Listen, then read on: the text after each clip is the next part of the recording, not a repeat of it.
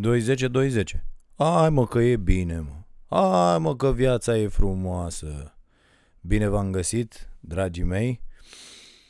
Uh, aș vrea să vă spun că a, am așa o mărturisire de făcut pentru început. O să mă detestați pentru ce urmează să spun.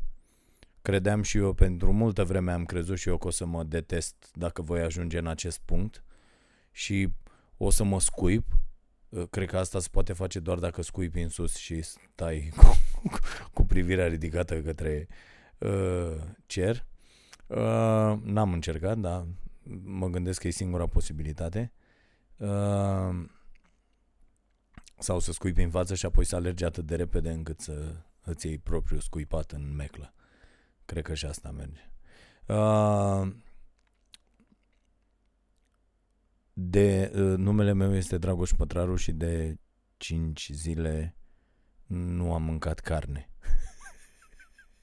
Serios vă spun. Deci râs tu, râs harapal, dar nu e râsul tău. Uh, da, am scos carnea din uh, alimentație.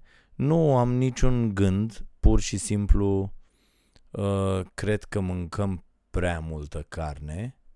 Uh, o să vă recomand, lectura de astăzi este tot legată de subiectul ăsta. Vă recomand și două uh, documentare care sunt pe Netflix, că acum na, mai puțină lume are abonament la cablu decât are la Netflix probabil. Uh, și o să vă recomand, uh, le-am văzut uh, zilele trecute, uh, What the Health uh, este primul documentar și al doilea este uh, Forks Over Knives. Uh, și sunt de urmărit, dar nu asta m-a făcut să, să iau decizia uh, să nu mai mănânc carne. Încă mănânc ouă. Uh, astăzi am făcut o omletă, chiar dacă uh, fără carne. Uh, încă mănânc ouă. Uh, și ceva brânză am mâncat uh, uh, zilele astea, dar n-am mai mâncat deloc carne. Și nu mă judec și n-aș vrea să mă judecați nici voi, dar cred că foarte multe dintre problemele noastre de sănătate, dacă nu chiar toate, vin de aici, de la alimentația asta absolut imbecilă care a scăpat de sub control, fraților haideți să recunoaștem. Și să știți că eu am stat așa, m-am și documentat nițel, citesc, vă tot povestesc despre faptul că ă, nevastă mea e din ce în ce mai nesuferită, că face două cursuri de-astea de nutriție, unul nutriție, nutriție pentru oameni normal, ca să zic așa, și unul la Barcelona, la Barça Innovation Hub, ăștia și-au deschis și ei divizie de educație și acolo face un curs de nutriție uh, pentru sportivii de performanță. Ăsta îl face pentru FISU, să-i spună ce trebuie să mănânce, iar ăla este disperat, îi vine să dea cu capul de pereți în unele zile. Uh, pentru că nu e neapărat doar ce mâncăm, fraților, adică, bă, mai puțină carne procesată, mai puțină mâncare procesată în toate felurile astea, că toată mâncarea e trecută printr-un milion de uh, rahaturi și mâncăm numai plastic și numai nenorociri, dar și ce asociez cu ce e foarte, foarte important. Uite, când a venit nevasta mea azi de la curs, uh, are o dată pe lună, merge sâmbătă și duminică în București și stă de dimineață până noapte, până seara. Și a venit azi și eu îmi curățam un ananas că, na, dacă tot nu mai mănânc carne, mănânc plante din belșug, fructe și legume și, mă rog, mi-a zis deja că unele nu sunt ok, am notat acolo, am văzut despre ce e vorba. Nu, nu vreau, atenție, scopul nu e să vă pun să faceți asta sau sunt ăsta care zice el că știe. Nu, frate, nu știu nimic. Mă uit și eu, mă documentez, învăț, încerc să fie învățarea asta din surse uh, foarte ok, pentru că așa dacă te uiți circulă tot felul de tâmpenii, adică în materie de alimentație uh, chiar și cărțile cele mai vândute sunt niște înșelătorii incredibile, deci aici trebuie să fii foarte, foarte atent. Și recomandarea pe care voiam să o vă fac uh, este asta, The China Study, studiu China. Uh, este un uh, tip, Campbell, împreună cu Fisu, ei au scris cartea asta după niște studii într-adevăr uh, ok. Aflați despre acest tip și în uh, Forks Over Knives, uh, documentarul ăsta de pe uh, Netflix uh, și um, oamenii sunt doar pe partea asta cu, cu plante. Băi, și există atâtea mituri, deci dacă stai să uh, citești uh, cărți într-adevăr serioase despre problema asta de nutriție, uh, uh, sunt atâtea nenorociri pe care le consumăm și noi credeam că sunt ok, atâtea asociere absolut idiote pe care le facem și apoi ne pozăm și punem poze cât de sănătos mâncăm noi când de fapt ne băgăm corpul în niște probleme incredibile, uh, pentru mine este fantastic. Și, deci, atenție, nu vreau să înceapă lumea, stai bă, că ăla a zis că nu mai nu știu ce. Nu, eu pur și simplu am simțit că e E prea multă carne în viața mea. Uh, asta probabil și de la înjurăturile. asta probabil și de la înjurăturile pe care le primesc și atunci am zis, bă, ia să mai tăiem din, uh, din carne și am tăiat-o de tot. Uh, bineînțeles că nu poate toată lumea. Eu sunt uh, genul de uh, idiot care a reușit să se autoeduce într-un asemenea hal încât uh, reușesc tot ce îmi propun în materie de uh, restricție uh, alimentară, restricție, uite, am renunțat la băutură, deși mie îmi place băutura și mă uit așa în, în barul ăsta pe care l-am aici în terasă, este full, deci este full cu băutură foarte bună, sunt băuturi pe care le-am primit, pe care, deci foarte, foarte bă, nu mai simt nevoia deloc, N-am, nu mai beau, pur și simplu, nu mai beau, nu mai place, nu mai vreau, nu, nu mai beau. E, acum am scos asta cu carnea, o să mă vedeți peste vreo 15 ani, un călugăr de la tibetan, uh, Doamne, mai ca domnule. Băi, am luat o razna de tot. Să știți că în momentul în care fac acest podcast nu am nimic la bord, adică de asta am vrut să fac precizarea cu băutura. Da, revin la asta cu, cu mâncarea, cu nutriția uh, și a venit nevastă mea de la curs uh, și zice ce faci acolo? Zic, curăț, eu mândru de mine, curăț un ananas.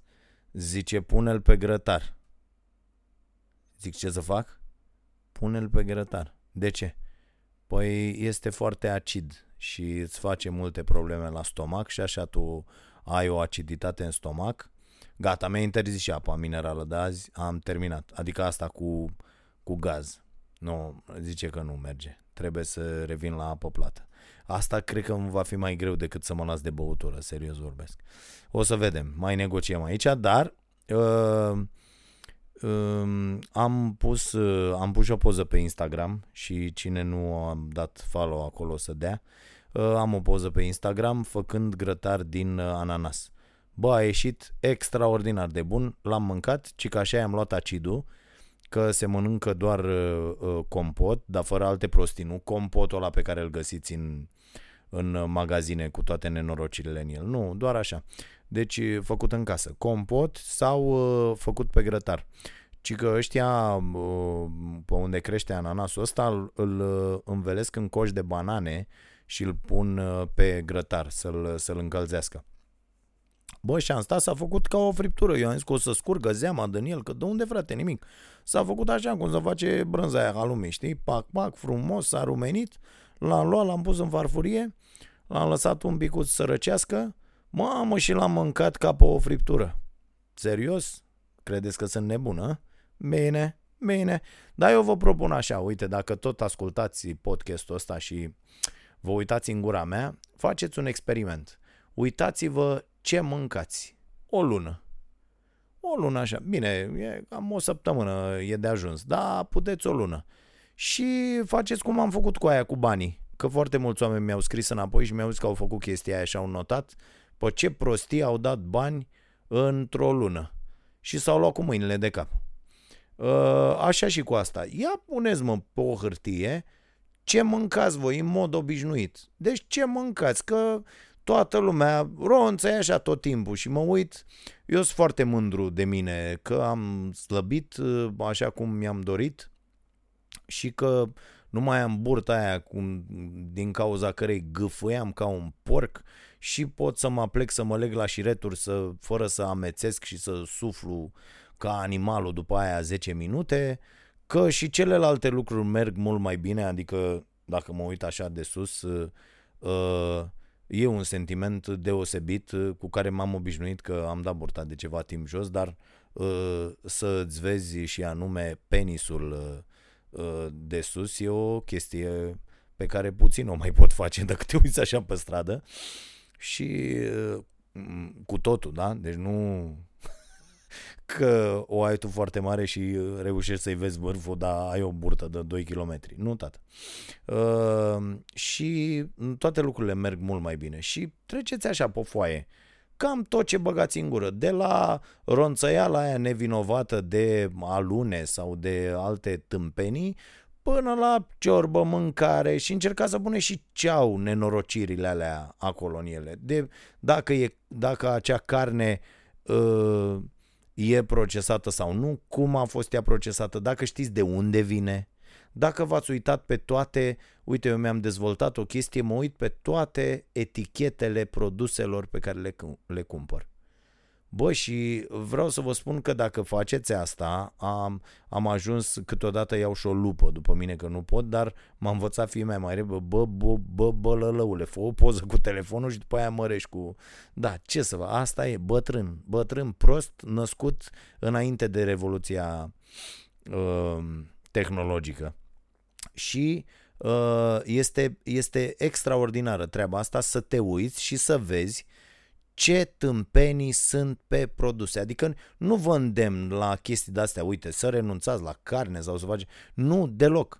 Dar uh, vă îndemn să încercați să deveniți conștienți de ce băgați în voi. Uite și pe o bere pe care o beți, uitați-vă pe etichetă. Uitați-vă pe etichetă.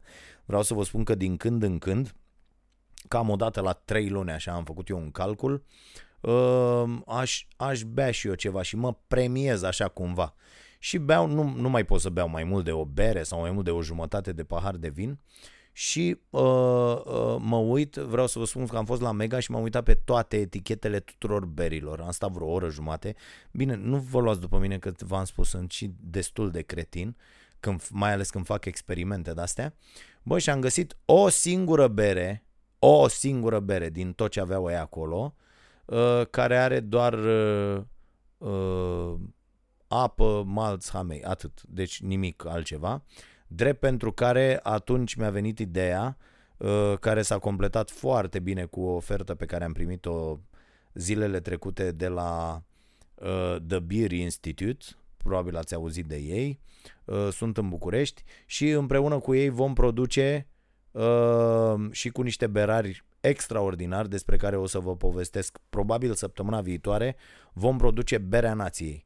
Iar Berea Nației se va putea bea joi seară la un eveniment organizat de cei de la The Beer Institute la magazinul lor din Dorobanți. Deci dacă sunteți prin București sau din București, uh, joi seară ne vedem acolo la ei la magazin să bem primele uh, sticle de uh, Berea Nației Uh, o să fie câteva sticle făcute acolo, nu multe, și tot uh, profitul o să-l uh, dăm copiilor de care, copiilor nației de care avem noi grijă lună de lună.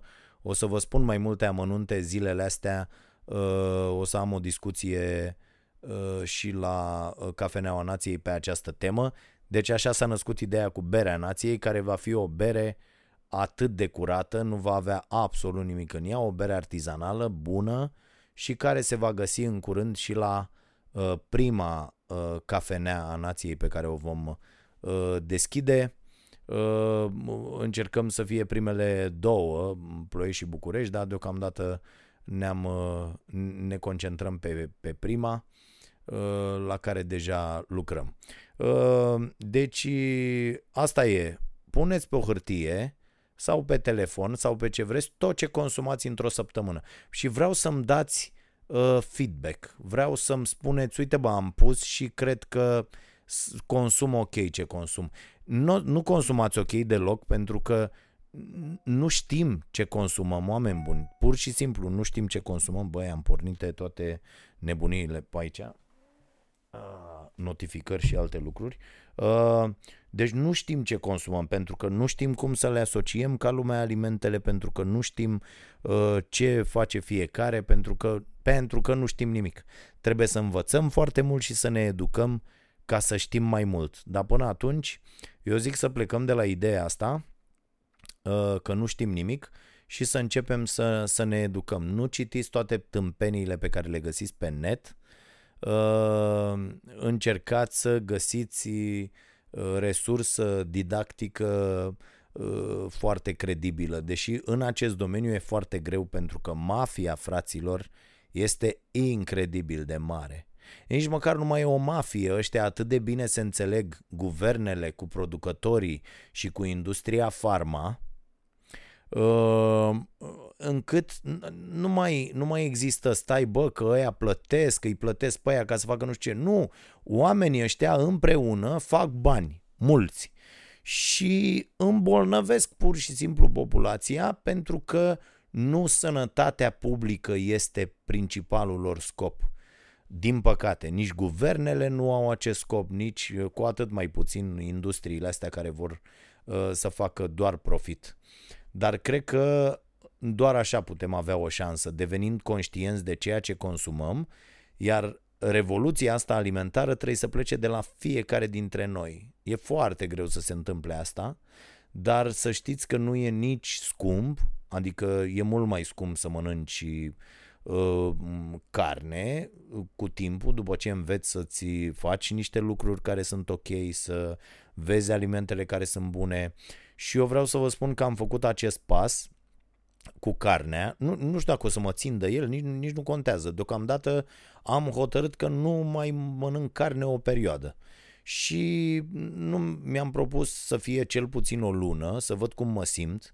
După aproape o săptămână vreau să vă spun că mă simt foarte bine, adică am fost azi la sală, am avut un randament excelent, mi-a plăcut, uh, foarte tare, mă simt bine, mă ridic de la masă direct uh, energizat, nu mă mai doare stomacul, nu mai am starea aia de somnolență după ce mănânc, adică până acum sunt câteva semne foarte, le-am și notat undeva, o să scriu ceva despre experimentul ăsta pe care îl fac și uh, sper să-l fac cu folos în sensul că sper să ajung aici. Uh, adică să nu mai consum carne decât uh, ocazional, așa cum fac și cu uh, alcoolul, apoi să nu mai amestec toate lucrurile și toate mâncărurile astfel încât să-i dau atâtea probleme corpului meu și să mă împrietenez mult mai mult cu natura. V-am zis că am făcut o investiție foarte bună la mine la țară, la Cioran, unde Socrelo, să-i dea Dumnezeu sănătate, lucrează de dimineața până seara într-un solar și mi-au venit fraților primele roșii. Bă, uite asta, cred că aș putea să dau premiu să mor eu. Ia fiți atenți că facem, dar nu știu ce concurs să fac, mă. Nu știu ce concurs să fac, ce, că nu știu ce, să vă întreb ceva ca să mi se pare aiure așa că zici că suntem copii de grădiniță. Uh, uh, aș vrea să vă trimim, mă, frate, niște roșii de-astea ăștia care uh, n-aveți pe nimeni, niște roșii făcute la mine de socrelo acolo la noi în solar și niște castraveți, a? să vă trimit într-o lădiță de asta. Dar nu știu cum să fac un concurs, ce naiba să întreb ce să zic aici ca să facem ceva. Nu știu, o să, o să mă gândesc și o să vă zic săptămâna viitoare că acum au început să se facă, vreau să vă spun că roșiile sunt într-un fel, deci am, am luat cu semințe de la banca de semințe, cu răsaduri, cu nu știu ce, băi, dar sunt într-un fel, deci netratate cu nimic, ne, este extraordinar, mănânci, te, te, am mâncat azi dimineață o, o, o salată din niște roșii, Atât că nu mă mai lasă nevastă mea să amestec cu castraveți. Mă rog, nu mi-a explicat ea ceva, dar n-am înțeles nimic și nici n-am fost atent uh, foarte tare. Citeam că mi-a povestit. Uh, dar uh, doar cu roșii simple așa, cu sare. Bă, am înnebunit cu niște pâine de asta făcută că face nevastă mea acum pâine de asta la uh, aparat. Unele ies, unele nu, dar asta e mai puțin important. Important e că încearcă. Așa, și uh, bă, este ceva incredibil. Deci sunt, sunt roșiile astea, castraveți, nu vă mai zic alea, fasolea verde, mazărea. Bă, mănânci și ai gustul ăla când mușcai dintr-o roșie cu 30 și ceva, 35, da, mi-aduc aminte, aveam, abia mergeam la grădiniță, la școală, la clasa 1, clasa a doua, bă, și prindeai niște roșii de alea, că atunci nu erau tratate cu niciun, ați văzut cu ce nenorociri le dau ăștia acum ca să le grăbească și să, bă, au un gust extraordinar, foarte, foarte bune.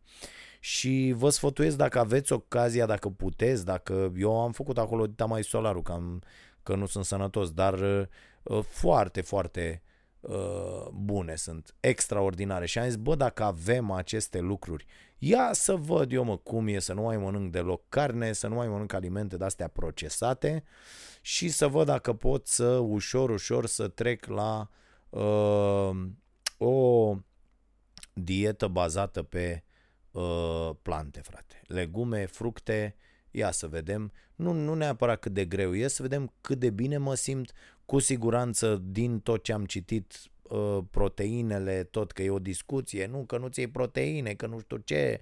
De exemplu, dacă îl citești pe Harari, el o să spună clar că, domne, vorbește și în Sapiens acolo, că dacă nu era carnea, rămâneam niște maimuțe și carnea ne-a dus și ne-a mărut, a mărit creierul.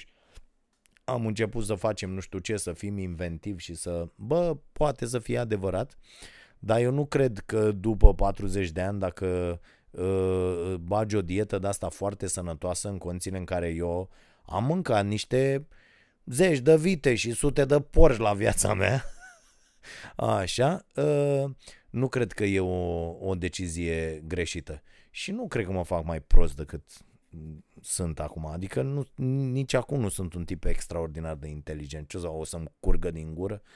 Da, încerc pe partea asta cu educația să aflu cât mai multe. Dar uh, iată în ce fază sunt în uh, această săptămână și am vrut să împărtășesc asta cu voi și vă mulțumesc că uh, mă ascultați. Bă, nu simt nevoia de niciun fel de suport psihologic, citeam aici. Uite, ați văzut, există un reportaj pe Arte sau pe France 2 Uh, nu știu, nu mai știu care, dar o să vă dau un link. Bă, despre aia cu postul negru. Ați văzut asta cu postul negru? Uh, și există o clinică unde te duci, în Rusia era clinica asta, am văzut un documentar. Bă, și acolo, uh, uh, înțeleg că există și în Germania destule și în Austria, ci că dacă sunt să te programezi, nu e loc. Bine, asta nu înseamnă că e un loc neapărat ok, dacă că, na, e multă lume nebună. Pe de altă parte, ci că există dovezi științifice foarte solide cu privire la treaba asta cu postul negru. Bă, fraților, și dacă stăm să ne gândim, inclusiv asta cu carnea, inclusiv mai ales ăștia, uh, că, uh, cei care țineți post, Bă, postul ăsta n-a apărut așa dintr-o chestie mamă că era cu Dumnezeu, cu nu știu ce, ci la bază e o măsură prin care oamenii au zis, bă, trebuie un pic de moderație, mă, ia hai, miercurea și vinerea nu mai halimos carne, că uite ne simțim rău, murim mai devreme decât trebuie, adică nu știau ei cu medicina atunci foarte tare, dar și-au dat seama după mii de ani, au zis, bă, stai puțin că nu e în regulă, uite așa, așa, așa, ia hai să o mai rărim, hai să mai vedem cu moderație, că și acum E clar că, nu, nu neapărat că e clar, dar sunt de acord că trebuie să existe și proteina animală în, uh, în alimentație, deși există tot felul de discuții și cu privire la uh, lapte, la brânză, la toate produsele astea, la ouă, la, da? dar uh, bă, nu mult, nu 90% să ai carne și doar 10% celelalte, că am mai văzut și astea, bă, cu toate dietele astea, cu tot, bă, nu e ok. Echilibrul ăsta care trebuie ținut în alimentație uh, uh, și cumpătarea asta trebuie să existe. Bă, băgăm burta în dragi cu tot felul de prostii pe care le mâncăm toată ziua și uite, mă uitam și despre asta vreau să vorbesc. Am scris un text, încă n-am apucat să-l public, uh, pentru că mă gândesc chiar, chiar să facem ceva, o, o serie, o rubrică, un film, o... Băi, ați văzut noua reclamă la McDonald's? Mâncava-și gura voastră. E o reclamă la Mac care e la televizor.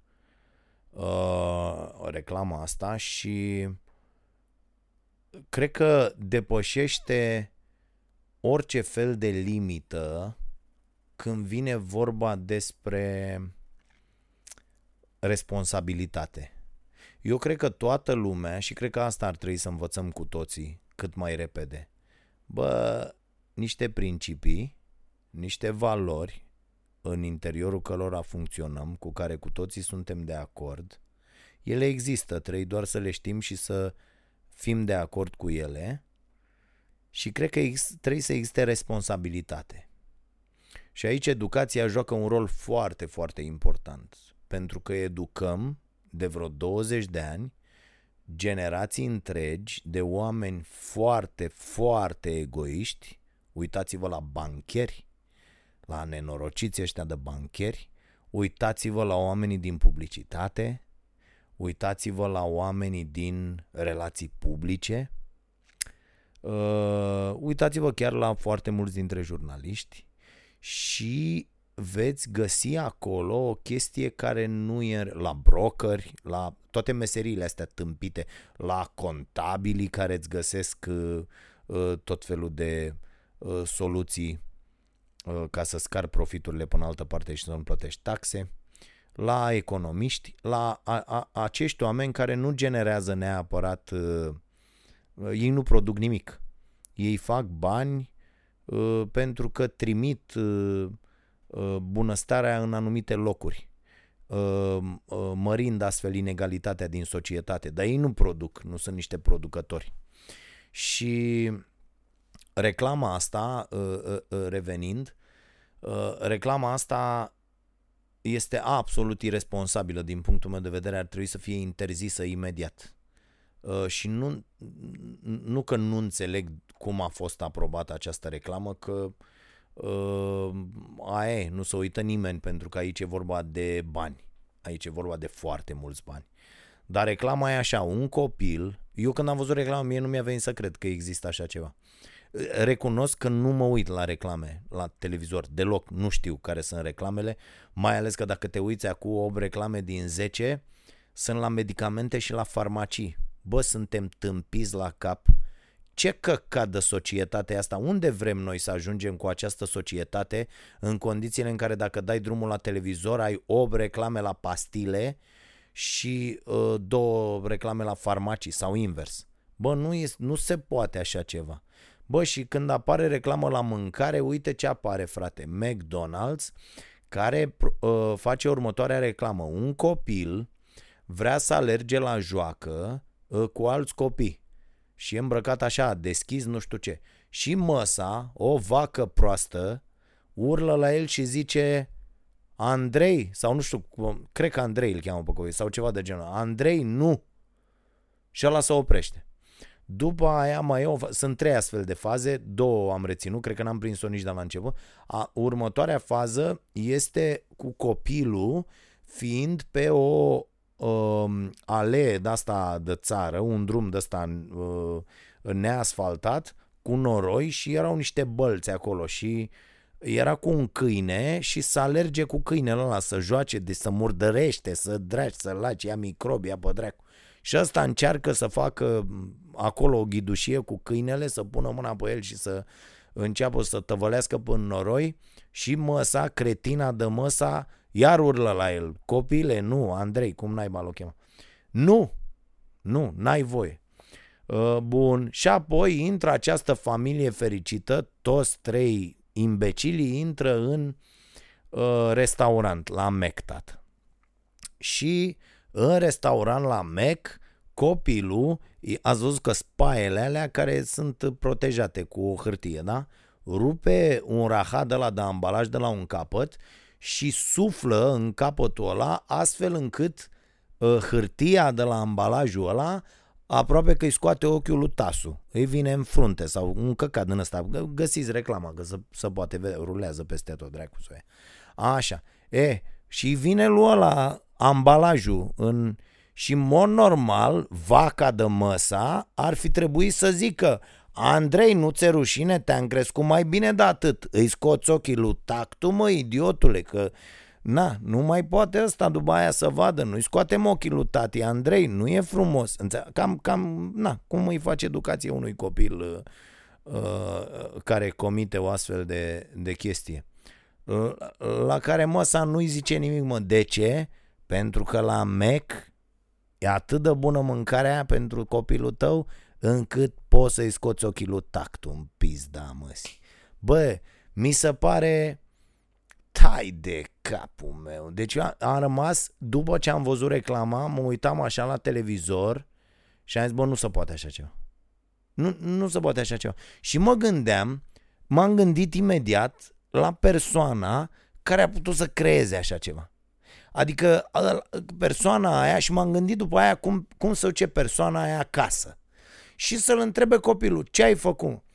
Mă, tată, astăzi la treabă am creat o reclamă care va aduce mai mulți copii ca tine și l-aș întreba pe la care ar făcut reclamă. Bă, coaie, tu, tu, te, tu te duci cu copilul, mă, să-i dai să mănânce de la nenorociri de-astea, că toate, McDonald's, KFC, toate, să nu credeți că am ceva cu ăștia de la McDonald's. Ar trebui să avem toți ceva împotriva acestui tip de mâncare și să educăm pe copii. Eu am reușit cu ai mei de foarte mult timp că în orice grup găsești cât un idiot care își face ziua la McDonald's, au fost și ai mei acolo, am poze cu copiii la 4 ani, la 5 ani, la 6 ani, când au vrut să-și facă ziua la vaporaș, la Mac, uh, și le dăm ca proștii să mănânce, știi? Adică stau și mă uit în urmă la, la cel care eram acum, de-aia vă zic cât de importantă e educația, că poți să te educi la 20 de ani, la 15 ani, la 25 sau la 40 sau niciodată. Asta e problema. Și mă uit la mine cel ce am fost, vorba lui Cristi Minculescu, și bă, bă, prost eram, bă, imbecil eram, bă, frate, bă, imbecil, bă, să nu spese, bă, câtuși de puțin de, de sănătatea copiilor tăi, de... Deci, nu fiți așa cum eram eu acum 25 de ani.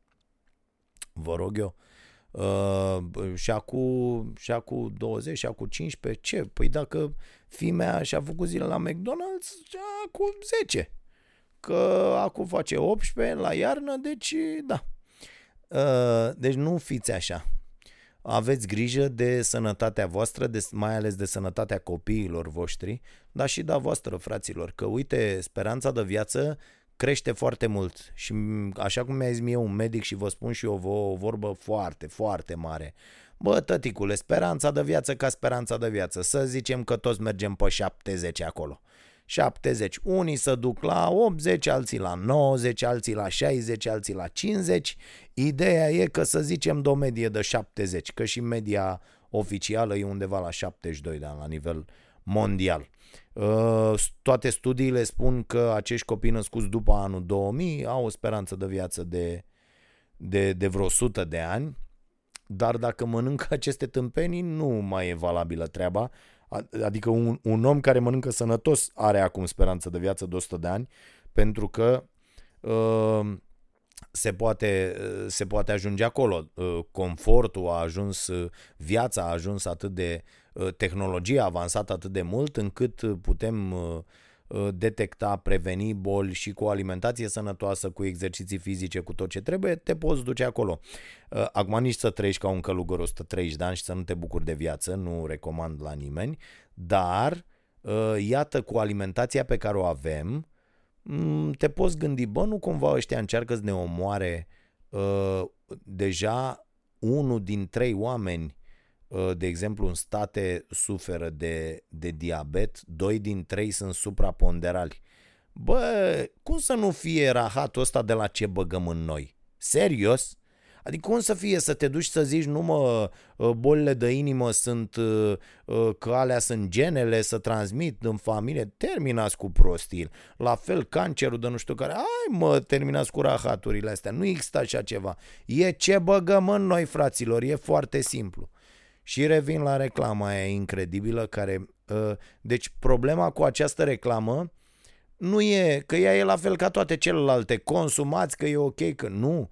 Problema cu această reclamă e că le spune copiilor, asta e problema cea mai mare, copiii văd aceste reclame, le spune copiilor că lucruri care ar trebui să le fie permise de către părinți nu sunt permise, adică să alergi cu ceilalți copii în parc, să te murdărești, să bagi mâinile în țărână, în iarbă, să te moscolești pe tine, să, să uh, mănânci din pom fructe și așa mai departe, toate astea, să te joci cu câinii maidanezi, să pui mâna pe ei, să te împrietenești cu animalele și cu alți oameni și așa mai departe, Uh, și să joci toate jocurile copilăriei care nu, mă rog, nu se mai joacă, dar pe care noi le-am jucat și ne-au uh, educat foarte, foarte bine. Uh, deci lucrurile astea, asta li se spune copiilor prin această reclamă că n-au voie să le facă și că e bine să nu le facă și să o asculte pe mama atunci când vine vorba de asta. Iar când ajungi la restaurantul Mac și poți să-ți iei bucata aia nenorocită de carne super procesată, da? de care nu mai are nimic în ea și care nu mai transmite nimic creierului că ți s-a umplut stomacul și dai pe afară ca un porc și transform totul în grăsime de la nenorocirile alea de grăsimi saturate și de toate uleiurile nenorocite uh, de acolo, uh, aia ai voie mă să faci, ai voie să faci orice, ai voie chiar să-i scoți ochiul lui tactul, deci ai voie să-i zici Bă, tată, ia mai dă-te în gâtul mătii de bulangiu. Ai voie, că ești la McDonald's. Este tărâmul în care toți avem voie să spunem tot ce avem pe suflet. Bă, bă, ce porcăria, dracu. Bă, ce porcăria, naibii. Bă, ce oameni. Și de asta zic, am scris și astăzi, uh, am scris un text astăzi pe blog, dând exemplu cu, uh, cu ce se întâmplă în fotbalul românesc în acest moment cu echipa asta națională de de tineret extraordinară și explicând de ce acolo e vorba de educație și de ce am ajuns în acest punct doar după ce acum 10 ani un om extraordinar pe numele lui Gică Hagi s-a apucat să facă din nou educație fotbalistică în această țară și iată unde suntem. Uh, el, el a oferit acest exemplu și o face în continuare extraordinar de bine. Uh, Uh, putem fi sau nu de acord cu ce spune Hagi, cu cum vorbește el, cum uh, putem fi orice, dar a nu-i recunoaște aceste merite incredibile pe care le are înseamnă să fim tâmpiți pur și simplu. Și am scris azi un text pe potraru.ro pe această idee și am vorbit despre educație. Și plecând tot de la uh, cartea uh, Utopia pentru realiști, pe care v-am mai recomandat-o uh, în episoadele anterioare, uh, cred că nu punem corect întrebările cu privire la educație. Cred că nu trebuie să ne gândim ce, să fa- ce să-i facem educației astfel încât peste 20 de ani cei care trec prin acest sistem de educație să-și găsească un job. Ci cred că ar trebui să ne întrebăm cum ar cum vrem să arate oamenii peste 20 de ani. Și eu cred că ar trebui să-i creștem cu niște valori. Cred că în loc de matematică, fizică, chimie și alte tâmpenii de-astea, care nu că nu sunt utile, sunt foarte utile, dar uh, nu cred că îi ajută pe acești copii să fie foarte competitivi pe piața muncii în viitor pentru că mașinile vor face toate aceste joburi. Cred însă că niște tineri care vor ști să spună o poveste, niște tineri care vor uh, fi empatici, solidari, uh, nu vor mai fi egoiști, uh, nu vor mai face diferențe și discriminări pe bază de că tot a fost și parada Uh, și chiar îmi pare rău că nu am ajuns. Uh, asta este, cred că, singura uh, manifestație publică la care aș participa fără, fără niciun fel de problemă. Deci, atunci când vom avea astfel de tineri, mult mai empatici, mult mai solidari, uh, care vor să împartă, nu să strângă uh, cât mai mult pentru ei, al căror scop în viață să nu fie profitul cu orice preț, cred că atunci lumea va arăta altfel. Dacă aceste companii nu vor mai găsi oameni care să facă toate nenorocirile în acte ca să mute profituri, uh, care să accepte să-i uh, exploateze pe alți oameni pe salarii de mizerie, uh, cred că societatea va arăta cu totul altfel. Și cred că asta ar trebui să ne întrebăm, inclusiv cu privire la copiii noștri. Bă, ce vreau eu să facă acest om pe care l-am născut și pe care le duc ce aș vrea eu să facă el ca adult? Îi ofer educația necesară în acest sens?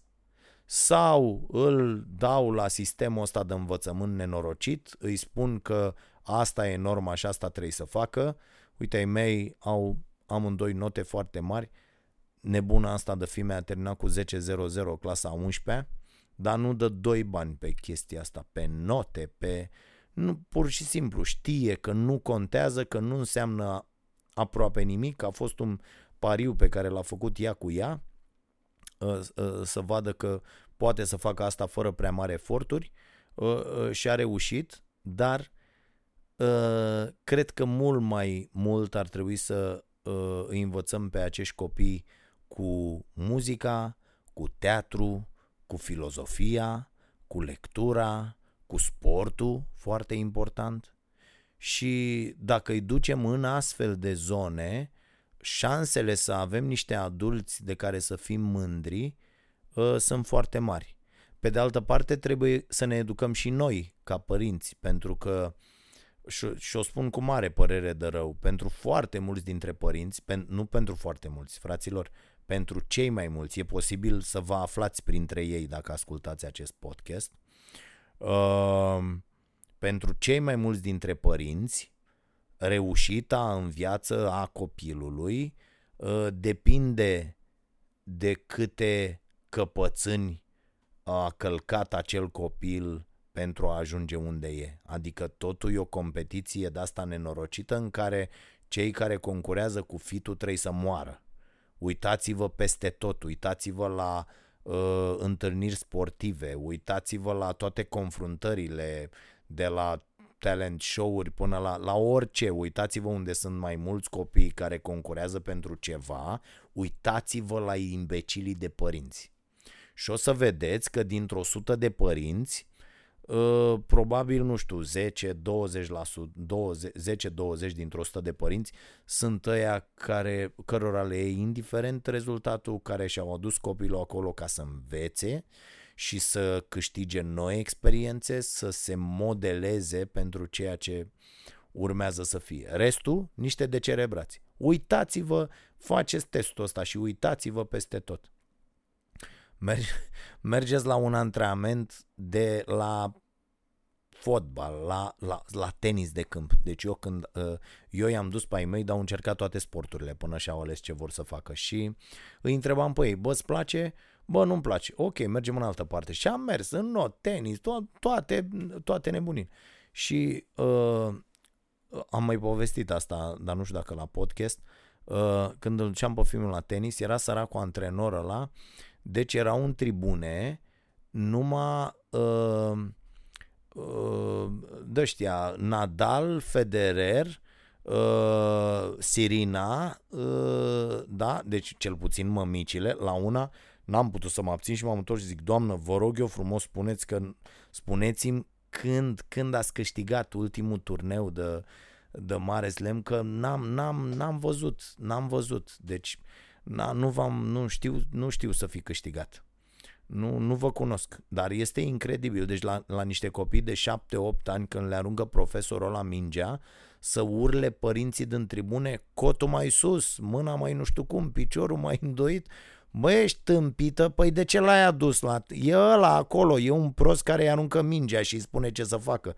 Și ăsta un profesor foarte ok, adică, bă, orice profesor ar fi, dacă l-ai dus la profesorul ăla, și lasă-l pe ăla să vorbească. Mamă, și îmi povestește ăsta, zice, domne, îmi vine să iau cât o minge de asta și să le dau, știi că mi închipui ca Nelly McBill, cum le zboară căpățânile, deci să, să le dau așa cu racheta cu o minge și să treacă mingea prin, prin căpățâna lor. Bă, este incredibil, mă, ce pot face acești oameni. Bă, dar nu vă puteți abține sau care-i treaba? Este incredibil. Eu înțeleg câteodată te mai prinde jocul, te mai nu știu ce, bă, dar nu, nu te văzvergi pe echipa cealaltă, pe arbitri, pe doamne, mai ca Bă, suntem nebuni, mă. Suntem nebuni de legat și copiii văd toate lucrurile astea. Le văd și le fac. Le văd și le fac. Și cresc crezând că asta e norma și că e în regulă. Uite, am avut o discuție cu Fimiu uh, zilele astea. Uh, Fimea imediat a adoptat și ea uh, experimentul meu, îi se pare foarte interesant. Și Fimea a zis, bă, eu nu vreau. adică nu vreau. Deci eu vreau să mănânc carne. Și i-am zis, bine mă, da, ai, uite, hai să vor, vedem, să vorbim, să citim, să ne uităm, să... Și luăm uh, cu în bună înțelegere cele mai bune decizii. Nu vreau să-ți impun, dar tot eu ți-am impus până acum să mănânci carne, înțelegi? Că nu, când te-ai născut n-ai avut o opțiune. Că asta e marea problemă, bă, că suntem părinți și dacă suntem niște părinți proști, nu zice nimeni tu, tu, tu și tu n-ai voie să faci copii pentru că ar fi aiurea, nu? Și atunci trebuie să încercăm să devenim în fiecare zi niște părinți mai buni pentru acești copii. Dacă vrem niște produse mai bune decât am fost noi. Dacă nu vrem asta, aia Dacă vrem doar să ne uităm la copii și să zicem, a, e bine mă, nu e mai bun decât mine, dă dracu, eu sunt foarte șmecher, că foarte mulți părinți să știți că eu așa cred că, că gândesc. Foarte, foarte mulți părinți mai ales ăștia care se ceartă toată ziua copiii. Cum să te cerți, bă, toată ziua copiii? Sunt, cunosc uh, și sunt, ca îi vezi peste tot pe stradă, bă, tot timpul urlă la copii, sunt nervoși, copiii la ei, ei la copii, nu-și vorbesc, ce aveți mă nebunilor, că trebuie să fii cel mai bun prieten copilul tău, mă frate, mă. Să-l înțelegi chiar și atunci când nu se înțelege nici el pe el. Nu sunteți sănătoși la cap. Da. Hai că am dat în altele. Și revenind la educație, a, iar n-apuc să citesc mesaje. Mulțumesc pentru mesaje, le-am citit, să știți că îmi fac foarte, foarte bine mesajele voastre. Scrieți-le în continuare, chiar dacă nu le vedeți citite, uh, uh, îmi fac foarte bine și mă determină să, să continui uh, uh, să fac uh, acest podcast care îmi face foarte mare uh, plăcere. Uh, Bun. Uh, deci rămăsesem la treaba cu educația, mai am câteva lucruri de, de zis. Am deschis și asta cu mesajele, poate apuc să citești ceva. Uh, legat de asta cu, cu educația, uh, uitați-vă că și la fotbal e vorba de educație. A fost un proces. În anii 90 am avut acea generație ieșită toată după ce s-au uh, dărâmat granițele și după ce a căzut uh, comunismul, toată generația aia a ieșit și am pânzit practic toată Europa la cluburi mari, la, da, vă aduc aminte, transferul lui Hagi cu Real Madrid cu 4 milioane de euro, o sumă fantastică la, la uh, acea perioadă și toți jucătorii ăștia au explodat. Noi, după aia, după 90, n-am pus absolut nimic în loc. A mers ce a mers ceva din inerție și au mai ieșit aici, colo, câțiva fotbaliști care au reușit să vină uh, peste această generație și să mai țină un pic, dar n-am mai produs nimic, n-am mai educat deloc fotbaliști, n-am mai crescut, asta e tot de educație, ține într-un domeniu. Iată, domeniul fotbal este exemplu perfect, se poate face un studiu de caz despre educația fotbalistică în România, despre cum această uh, uh, activitate de formare de fotbaliști s-a întrerupt în anii 90 și pentru 20 de ani n-a existat, până n-a venit din nou nebunul ăsta de Gică Hagi să zică, bă, cum vreau eu, că vedeți, Hagi nu și-a pus întrebarea cum o să arate mă fotbalul românesc peste 10 ani, pentru că la acea celebră conferință de presă pe care o găsiți pe YouTube cu Gică Hagi care cerea statuie pe bună dreptate, multă lume a strâmbat în și a zis ia uite mă aere la ăsta.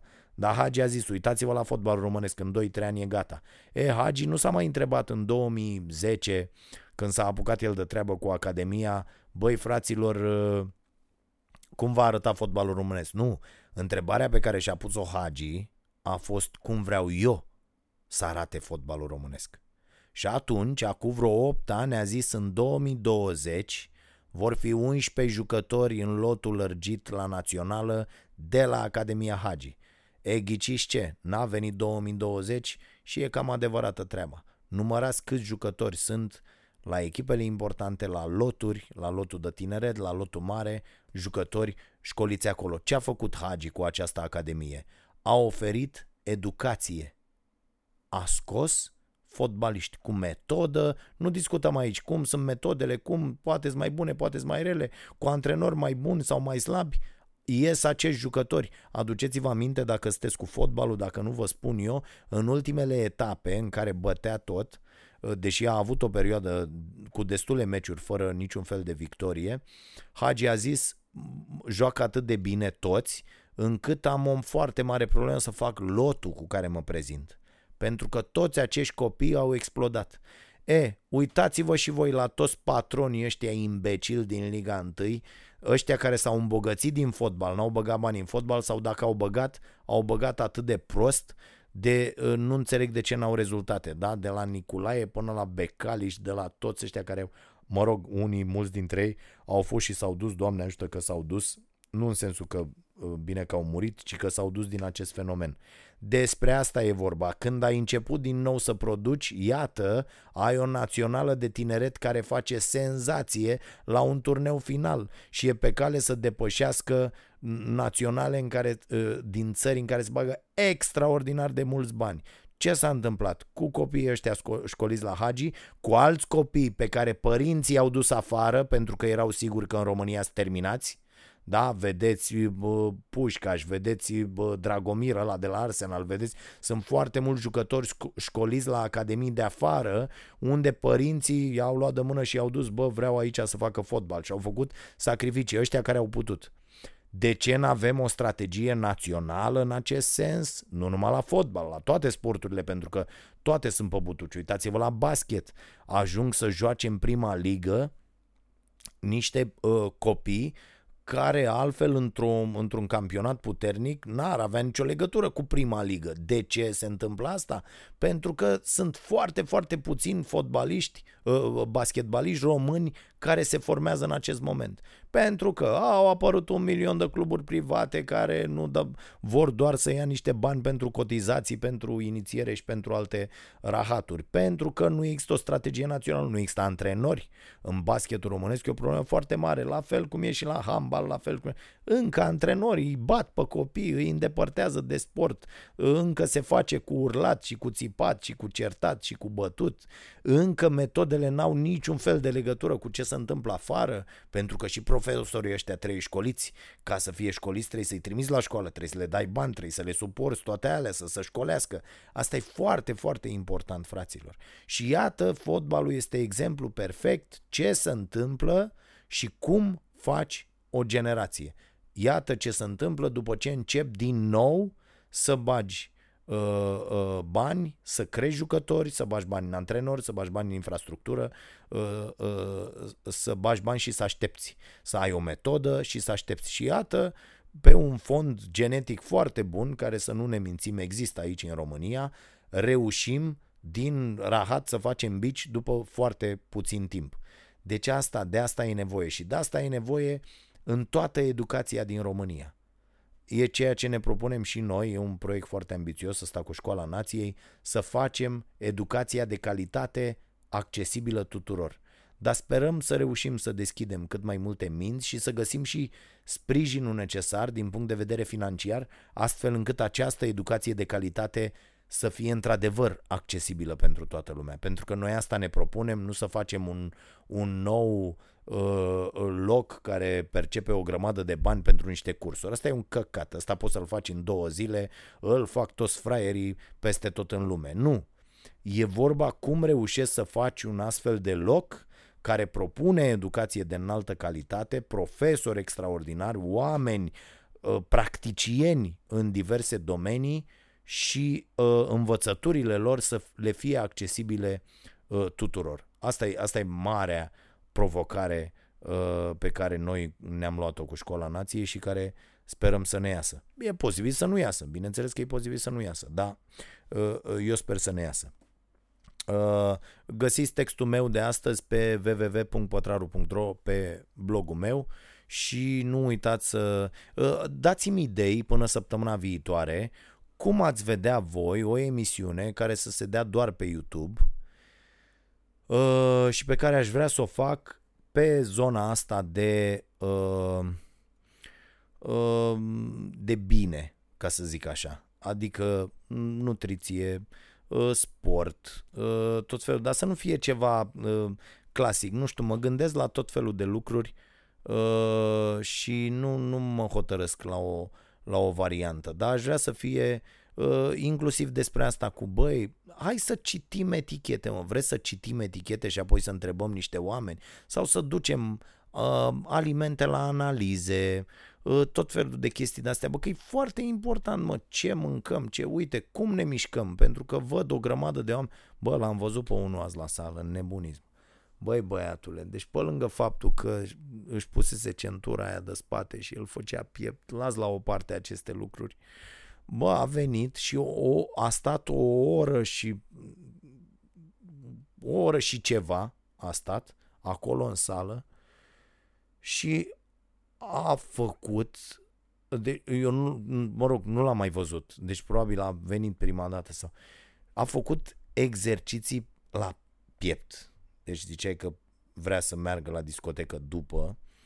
Bă, toate exercițiile pe care le-a făcut la sală au fost pentru piept. Asta n-ar fi o problemă, că există programe și programe, dar el a făcut același tip de exercițiu, oameni buni. Deci a făcut fix același exercițiu cu aceeași mișcare, solicitând uh, mușchiul în același fel până, până la epuizare. Deci nu are nicio legătură cu metodele moderne de antrenament, cu de-aia zic, bă, documentați-vă un pic înainte, că acum vorba aia aveți de ales din o grămadă de, bă, vedeți ce e ok, ce nu e ok, nu tragi ca... Bă, când a plecat, mai avea, era leșinat așa.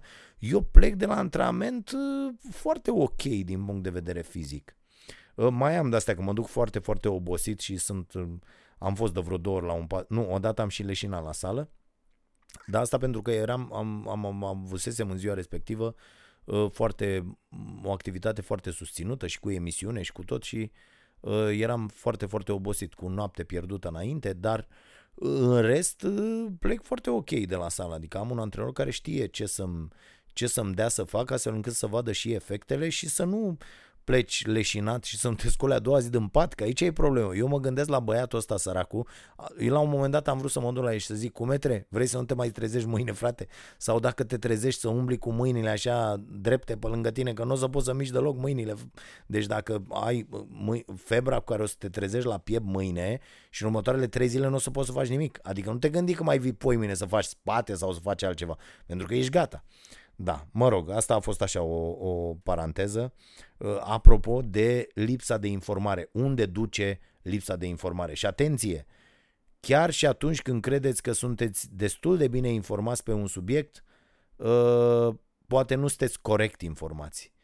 Asta e o foarte mare problemă, mai ales în era asta uh, fake news. V-am zis că documentez destul de mult subiectul ăsta cu post-adevăr și fake news și toate nebuniile astea în, în ultima perioadă și poate să vorbim și despre asta într-un episod. Foarte repede câteva mesaje. Bogdan Popa, îți scriu în urma îndemnului de a da un semn despre cafeaua nații. Ah, da. Uh, am primit și cafeaua pe gustul vostru și deja am trecut prin, uh, de jumătate de pungă, e o cafea foarte bună, voi încerca și celelalte sortimente în curând. Mai important decât asta e faptul că am fost convertit de mai mult de un an la cafea de la zeamă de cenușă, bravo tată, după ce am citit pe site-ul tău despre cafea. Mulțumim! Din fericire avem o prăjitorie de cafea în oraș, e uite asta e bine. Și am încercat mai multe sortimente, acum înclinând mai mult spre cele mai acide și fructate, aromate. E vedeți? E vedeți că dacă nu mai bezi nenorocirea aia de la aparat toată ziua despre care voi credeți că e cafea, dar nu e cafea. V-ați uitat vreodată la un automat de la de cafea? Câtă cafea aveți de fapt în cană? Și o să constatați că aveți, mai ales la alea care au pastile, deci nu alea care macină, alea care sunt cu pastile, acolo aveți imensa cantitate de 17% cafea. Restul, dragii mei, sunt toate nenorocirile de pe planetă. Tot tabloul lui Mendeleev este în doza aia de cafea pe care o bezi de la dozator. Și uh, aia aduce moarte. Pentru că dacă beți 3-4 de alea pe zi, nu vă uitați că ați băut 3-4. Înmulțiți 3-4 cu 5 într-o săptămână și veți avea 20, înmulțiți cu 4 și veți avea uh, 80 pe lună, înmulțiți cu 12 și deja ați trecut, sunteți acolo la 1000 pe an și înmulțiți cu 10 ani și o să aveți 10.000 de cafele cu tot tabloul lui Mendeleev în ele. În 10 ani.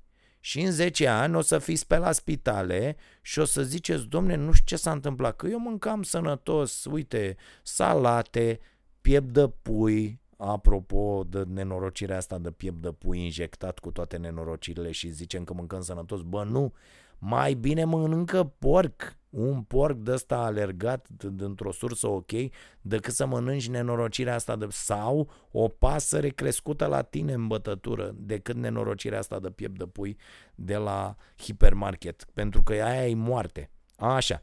Și uh, uh, unde eram, mă, fraților? Că am uitat unde eram, mă grăbeam aici. Așa. Și o să ajungeți la medic și o să ziceți, a, mănânc, uite, piept de pui cu salată, numai asta am mâncat toată viața. Dar nu o să spuneți că în ultimii 10 ani ați băut 10.000 de cafele nenorocite. A? 10.000. Să adună, tată, să adună și cedează odată acolo. Ați văzut cât de subțire e o arteră sau și face odată. Pic! Și zici, bă, dar eu am mâncat sănătos, ce ghinion, trebuie să fie genetică treaba. Așa o să zică rudele la mormântare. Bă, a fost genetică și măsa mare a avut. a fost genetic, tată, că a avut și măsa mare, da. Ă, deci a, așa se întâmplă. Gândiți-vă că tot ce băgăm în gură, băgăm în fiecare zi. Și nu ne face rău azi, dar ne face rău peste 10 ani ce am mâncat în fiecare zi. Așa că ia gândiți-vă, dacă beți suc de la cu acid în fiecare sau Coca-Cola mânca v gura, Pepsi, Cola, astea, toate nenorocirile de pe planetă. Bă, încetați să mai beți căcaturile astea, adică, bă, cât ne trebuie, cât... Deci nu-ți trebuie nici foarte mult creier ca să-ți dai seama că astea sunt foarte rele, mă, pentru sănătate. Sunt extraordinar de rele pentru sănătate. Și nu vă gândiți că beți un litru pe zi. Iară, vreți să facem socoteala? Hai, tată, să facem socoteala. Nu mai avem timp, dar facem socoteala. Un litru pe zi. Ori 30 de zile, 30 de litri. Ori 12 luni, 360 de litri. Da? Ori 10 ani, 3.6 tone de cola mâncava și cola voastră. 3,6 tone de cola în cât ani zis, mă? Uh, în 10 ani. În 10 ani. Ia puneți 20, mă. 7,2 tone. nebunilor. 7,2 tone de cola. A? Cum sună asta? Mișto, nu? Ia face socoteala asta cu toate nenorocirile pe care le băgați în gură. Zahăr. Facem socoteala? Nebunie. Ehe, foarte tare. Da? Gândiți-vă, gândiți Să știți că scopul ăsta e, pentru care fac și acest podcast. Împreună cu voi, eu vorbind aici ca idiotul o oră și ceva, și eu mă gândesc, îmi pun noi întrebări, noi probleme, primesc mesajele voastre, vă mulțumesc și pentru sugestiile de lectură, unele dintre ele extraordinare. De fapt, Utopia pentru realiști e o sugestie primită de la, de la un ascultător și mulțumesc pentru, pentru această carte excelentă, uh, care m-a inspirat în foarte multe feluri în legătură cu uh, multele chestiuni pe care le avem de făcut pentru diminuarea inegalităților și uh, de la cartea asta am mai luat 3-4 pe care le citesc acum. Uite, o carte pe care vă recomand, n-am, doar m-am apucat de ea, este imediat că sunt pe studiul China, este The War for Kindness. Uh, și uh, imediat vi zic și pe autor pe care îl cheamă, bă, nu bat până acolo. Jamil Zari, care ceva de genul ăsta. Da. Uh, e departe ăsta laptopul de mine. Uh, și este despre uh, construirea empatiei într-o lume fracturată. Foarte interesantă mi se pare tema și uh, de asemenea, o să vă spun amănunte despre această carte după ce o termin. Așa, și mesajul, zice omul ăsta, am reușit și am convins mai multă lume să încerce cafea o prăjită mediu și au sesizat diferența, mai ales aromele. Deci mai e cel puțin un revoluționar care luptă în continuu uh, cu schimbarea gusturilor în ceea ce privește cafeaua. Uh, spor la toate, mulțumim. Uh, mai departe, băi, am un, am un băiat care ascultă podcastul și uh, mi-a tot trimis niște prezentări cu activitatea lui. Uh, uh, omul vrea să discutăm despre o posibilă colaborare pentru școala nației. Uh, are și ceva greșel când scrie. Uh, mi-a mai trimis mesaje. Uh, vrea să ajung la cât mai mulți oameni și să le oferă să le ofere informații uh, ca să ia cea mai bună decizie. Cred că prin intermediul proiectului Școala Nației ar putea ajunge așa, așa, așa să și repetă, mă rog, uh, pe Ionuț îl cheamă pe băiat. Problema mea este că este, uh, tipul e uh, sfătuitor de ăsta financiar, consilier financiar, o ceva de genul ăsta, la vârsta de 20 de ani, frate. Și aici eu am niște rezerve foarte mari, mă scuzați, dar nu știu cum să zic. Pentru că la 20 de ani e greu, bă frate, e foarte greu să dai sfaturi financiare. Eu vă spun, am patru, fac 42 de bețe anul ăsta și nu știu aproape nimic despre bani, economisire, profit, deși citesc, deși vorbesc despre asta, nu, nu m-aș băga să le dau sfaturi altora ce să facă ei cu banii lor. Mai sunt oameni care au zis, zine și nouă cum arată portofoliul tău la bursă. Și am ezitat destul de mult și am ocolit răspunsul și am zis, bă, căutați firmele, nu, nu vreau eu să mă apuc să le zic oamenilor, bă, fă așa ca mine. Uite, unele firme pe care le am în portofoliu ăsta la bursă, chiar dacă, uite, au început să vină dividendele, sunt extraordinar de, de mulțumit și de ce s-a întâmplat anul ăsta, chiar dacă din cauza dobitocului de Teodorovici au scăzut foarte multe uh, Uh, acțiuni în cap cu toată tâmpenia aia pe care a făcut-o cu, cu băncile, jocul ăla mizerabil pe care cred că până la urmă l-a făcut în cârdășie cu ea, că n-au mai făcut ce trebuia să facă.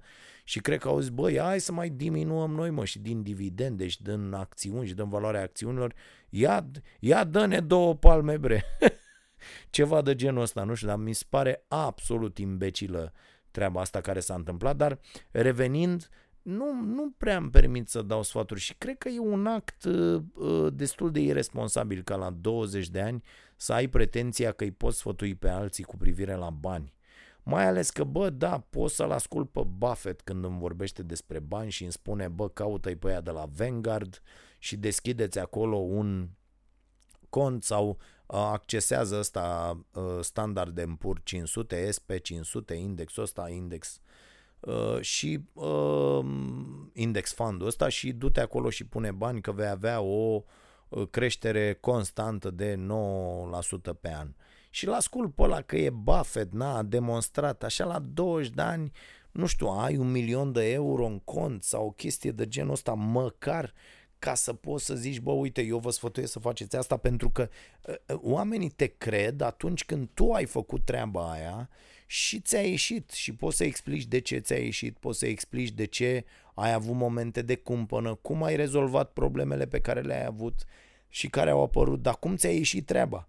Ori la 20 de ani nu poți, frate, eu, la, eu mă văd pe mine că, când judec lucrurile astea, mă văd pe mine la 20 de ani, Doamne Dumnezeule, deci eu la 20 de ani mă gândeam că absolut tot ce câștig este să mănânc în luna respectivă. Așa, să, așa, a, așa am fost crescut, așa am să-mi ajungă, Doamne ajută să reușesc să duc ceea ce câștig până luna următoare. Noi așa am fost crescuți.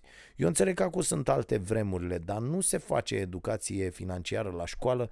Bă, e altă temă pe care vreau să vă dau. Bă, oameni buni, și asta e o chestie uh, pentru care aș începe un proiect, ar trebui să, să schimbe.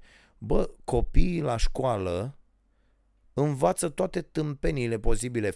Ă, fimea mi-a venit în clasa a șasea, avea o temă la tehnologie, mi-aduc aminte că e destul de mult de atunci, cu uh, țevile dintr-o casă, mă, și trebuia să spună care-i cu scurgerea, care-i cu canalizarea, care-i cu apa, care-i cu gazele, care... Mă, ste stâmpiți la cap. Deci asta, asta îi se pare Ministerului Educației de la noi interesant și mai sunt tot felul de nenorociri, dar despre nutriție, adică cea mai importantă chestiune pe care o facem în fiecare zi, că asta facem, e foarte, asta, asta facem, ca să trăim, ce facem? Respirăm, deci ar trebui să știm să respirăm, bem apă, și asta să știți că e o știință și ar trebui să știm să bem apă.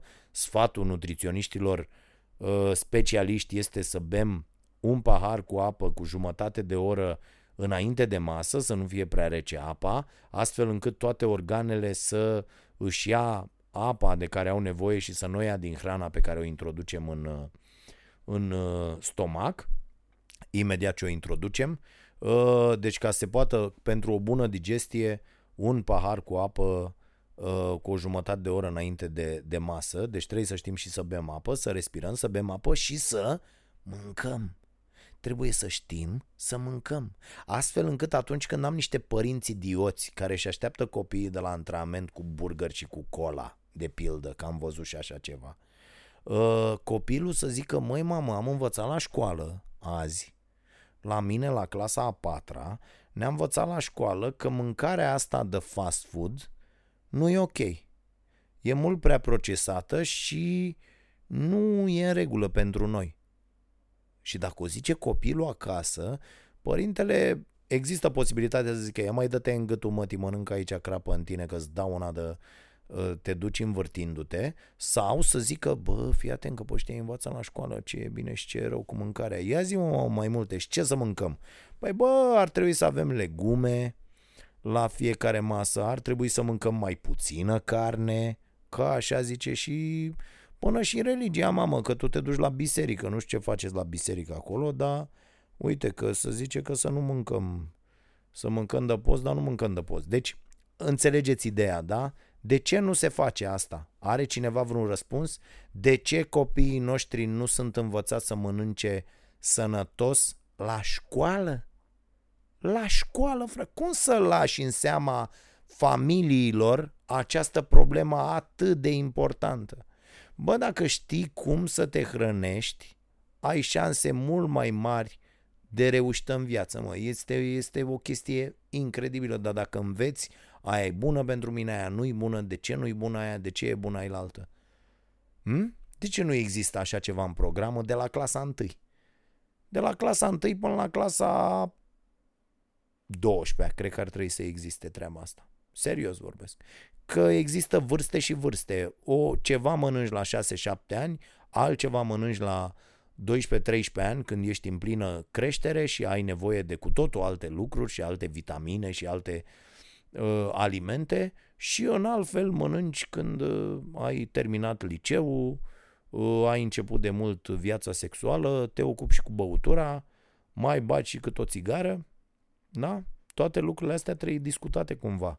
Iar mediul cel mai ok pentru asta e școala. Că dacă, că dacă o lăsăm pe părinți, studiile dovedesc că nivelul părinților din țara asta nu este senzațional. Bine, nivelul școlii e sub cel al părinților, nu mai discutăm, dar ca idee ar trebui să existe în programă o materie numită nutriție. Că nu există așa ceva.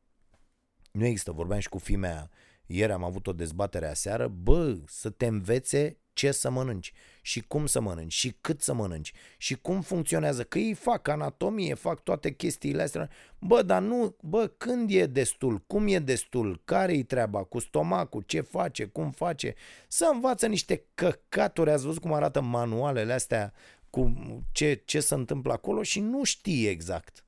Nu știe ei, habar n-au copiii, habar n-au ce ar trebui să mănânce. Nici adulții nu știu, nu știe nimeni. Și pe acest fond prosperă toți nenorociții cu toate sucurile și toate fast food-urile și toate mizeriile de pe această planetă. Haideți, fraților, să încercăm și altceva. Așadar, Berea Nației se va lansa săptămâna viitoare. Uh, vă așteptăm la The Beer Institute, uh, au ei un magazin pe Dorobanți, o să vă anunțăm când o să fie, dar joi o să fie evenimentul și uh, vă așteptăm acolo să mai schimbăm o vorbă. Uh, nu uitați nici de Suimaton, dragii mei. Săptămâna asta o să vorbesc un pic despre această acțiune, că nu vreau să ne facem de râs. Noi suntem o comunitate foarte mare și importantă cu această emisiune Starea Nației și am decis că îi ajutăm pe colegii noștri de la Agenția de Monitorizare a Presei, care au nevoie de scule noi de monitorizare a televiziunilor și vin, vin niște alegeri foarte importante. Avem trei rânduri de alegeri în următorul an, în toamna asta prezidențiale, la anul locale și parlamentare și trebuie monitorizată presa uh, pentru că face foarte multe derapaje. Și atunci e nevoie de aparatură nouă și ne-am băgat și noi la acest suimaton. Găsiți date pe net uh, și susțineți echipa Starea Nației pe site-ul Suimaton, puteți să faceți o donație. Și vă mulțumesc mult pentru această donație. Noi avem un target destul de mic, zic eu, de 7000 de lei de îndeplinit și ultima dată când am verificat nu eram nici măcar la 2000 de lei. Deci vă cer ajutorul, poate uh, reușim să nu ne facem de râs la oamenii aia și pe 29 vom înnota. Eu nu știu exact unde se desfășoară acțiunea, dar vom înnota pentru acest proiect uh, cu mai mulți colegi, ca să înțelegeți, eu detest uh, apa, notul, orice ține de așa. Uh, am oameni cu care nu mai vorbesc pentru că m-au stropit la mare când intram în apă, deci nu suport, drept pentru care am și renunțat să mai merg la mare, la plajă, la... deci nu suport această idee, dar pentru această cauză voi intra în apă și voi nota pe data de 29 iunie, adică sâmbătă. Deci și acolo vă așteptăm dacă vreți să uh, vedeți cum fac eu de râs la not. Uh, în not, n-am o problemă să în not, fraților, și pe față și pe spate fac pluta uh, not pe la fund așa, dar nu-mi place deloc. Uh, și am învățat singur, nu m-a învățat nimeni. Da. Uh, deci, dacă vreți să sprijiniți această idee uh, și Agenția de Monitorizare a Presei vă mulțumește uh, foarte tare. Uh, cartea de săptămâna asta ar fi uh, Studiu China și ca să nu vă mai complicați, uh, găsiți cartea PDF pe net. Adică eu am dat-o jos uh, de pe uh, site-ul ăsta Academica uh, unde există cartea în mai multe exemplare de pe academia.edu. Da? Deci www.academia.edu, completați acolo niște date, vă întâlniți și cu foști colegi de școală, de facultate, de uh, ce ați mai făcut la studii, pentru că sunt uh, oameni înscriși acolo și uh, dați jos tot felul de chestii interesante, uh, uh, cartea asta este acolo. Așa că să mai recomand și de astea care nu, care nu costă, nu? Și nu uitați de pe Netflix, dacă n-ați văzut încă, uh, What the Health, și Forks Over Knives. Nu sunt de acord cu toate mesajele de acolo, dar sunt un bun punct de plecare pentru întrebări pe care ar trebui să vi le puneți în legătură cu ce mâncați și cu ce face și, Doamne, cât a durat uh, episodul ăsta. Mă scuzați, dar sper că au fost și lucruri interesante. Ne auzim săptămâna viitoare. Nu uitați, ne vedem luni, marți, miercuri, joi pentru ultimele patru ediții ale emisiunii Starea Nației ultimele patru ediții din acest sezon. Sperăm să fie și uh, să se întâmple emisiunea și în sezonul următor. Mulțumesc mult! Aștept mesajele voastre la dragoșarondpătraru.ro